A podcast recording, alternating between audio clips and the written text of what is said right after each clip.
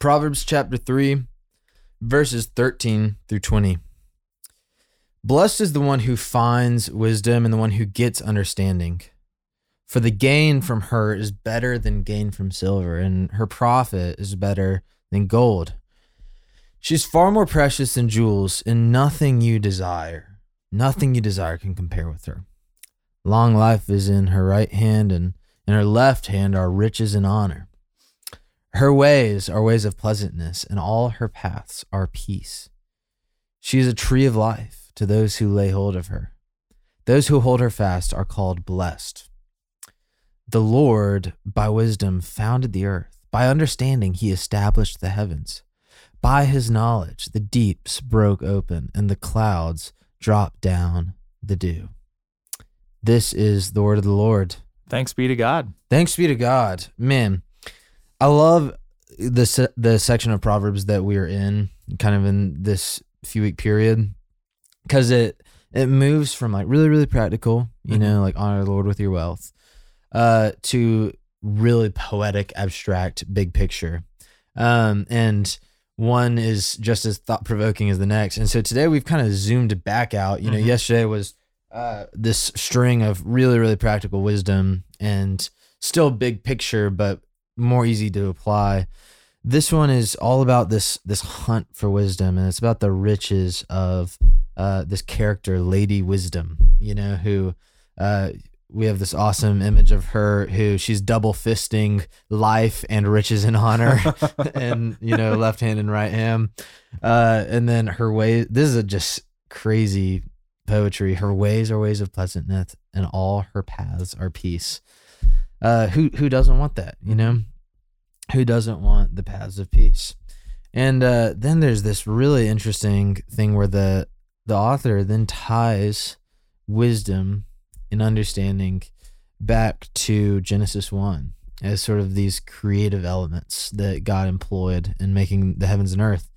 So, uh, Greg, such matters are far too great for me, but uh, but you seem well equipped. So, what are your thoughts on on these verses in chapter three? Well, you know, I was uh, um my undergrad degree is in philosophy, There we go. which I knew it. I literally knew. means the study of wisdom. Yeah. There we go. So we would actually read uh, Proverbs three thirteen, um, and that was like a like sort of like a uh, a foundational text for my degree program, um, Hmm. because we were trying to study wisdom, and it's and essentially saying like this is a good pursuit, this is a worthy pursuit, um, and one that Scripture teaches us to to pursue. And I think that um, I think that like you said, it's like a big picture thing because wisdom is sort of a a, a, vague and kind of large topic. Yeah. But I think that tying it to creation sort of gives you the um, sort of makes it more practical in the sense that God, you know, built wisdom into the creation itself,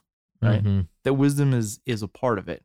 Um, that there is a proper functioning things. That there is a there is essentially that that exploring the creation is discovering uh, in some aspect the mind of God, right? You're you're you're exploring his creation, you're exploring what he's done. Um and I think that uh you know the fruits, it's interesting um long life uh, and in her left hand are riches and honor. But Mm. that really the the to me the benefits um when I think is that you know she says she is a tree of life to those who lay hold of her. Um, those who hold her fast are called blessed.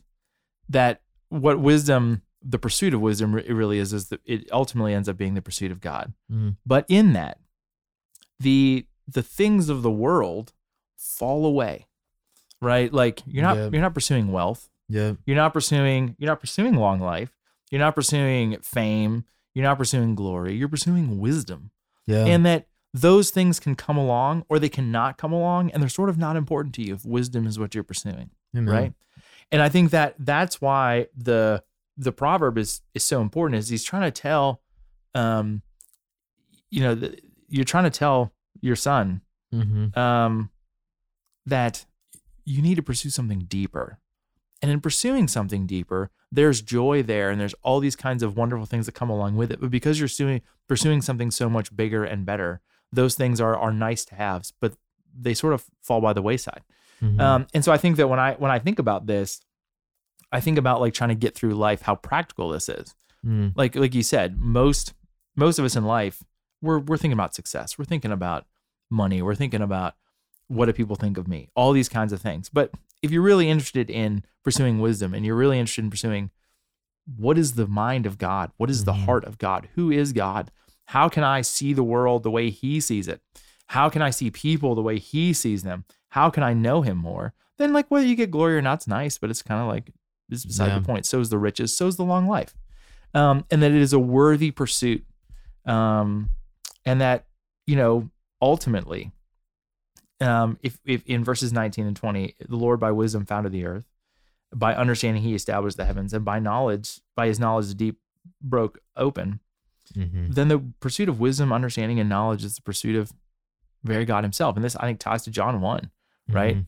in the beginning was the word um and the word was life and the word is life and i think that you know when you when i studied it in college from a philosophy class they go to the point that in the greek the word there is like logos Mm. right which Mhm. means like as a greek if you're a greek person reading that not now but then um that's like a nonsensical statement right logos which is like the the animating principle of all human beings Hmm.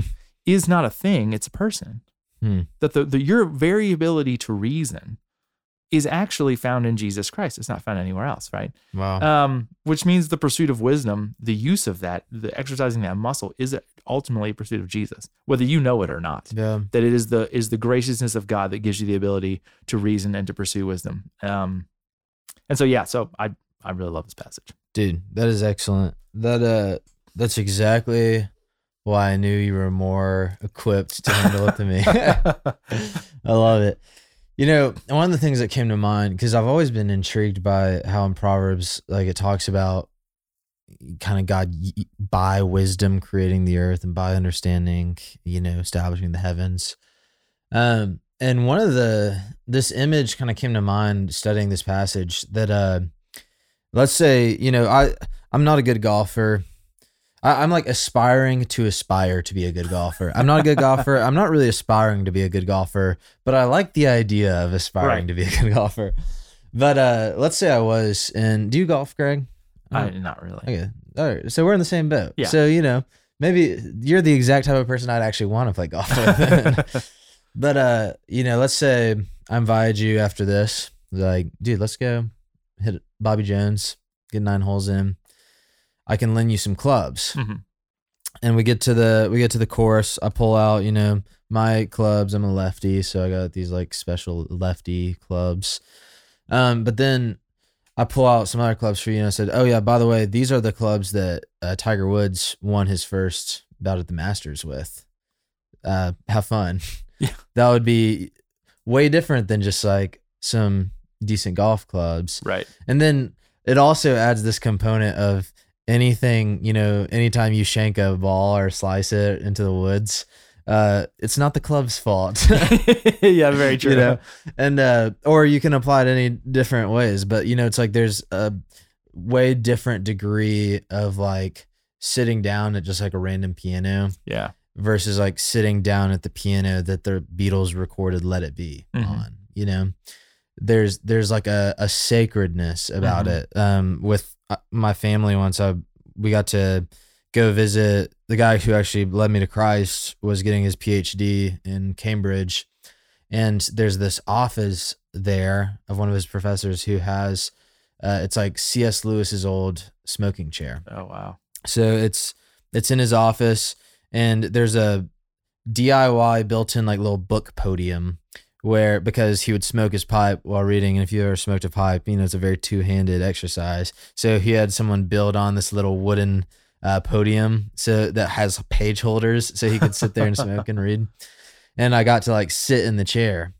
And there's like this sacredness and Mhm. like this awe and like this trustworthiness, uh, especially with like a tool, you know, like a piano or golf clubs or whatever. It's like this is not just like a tool. Like this this thing is has accomplished, hmm you know, more than I could imagine. And now I'm like sharing in it. I'm sharing in its legacy Mhm. in a weird way. And that is kind of the framework of like this wisdom that I'm commending to you, my son, this understanding that I'm commending to you, it's what God used to create. It's it is the means through which God created the world. Mhm.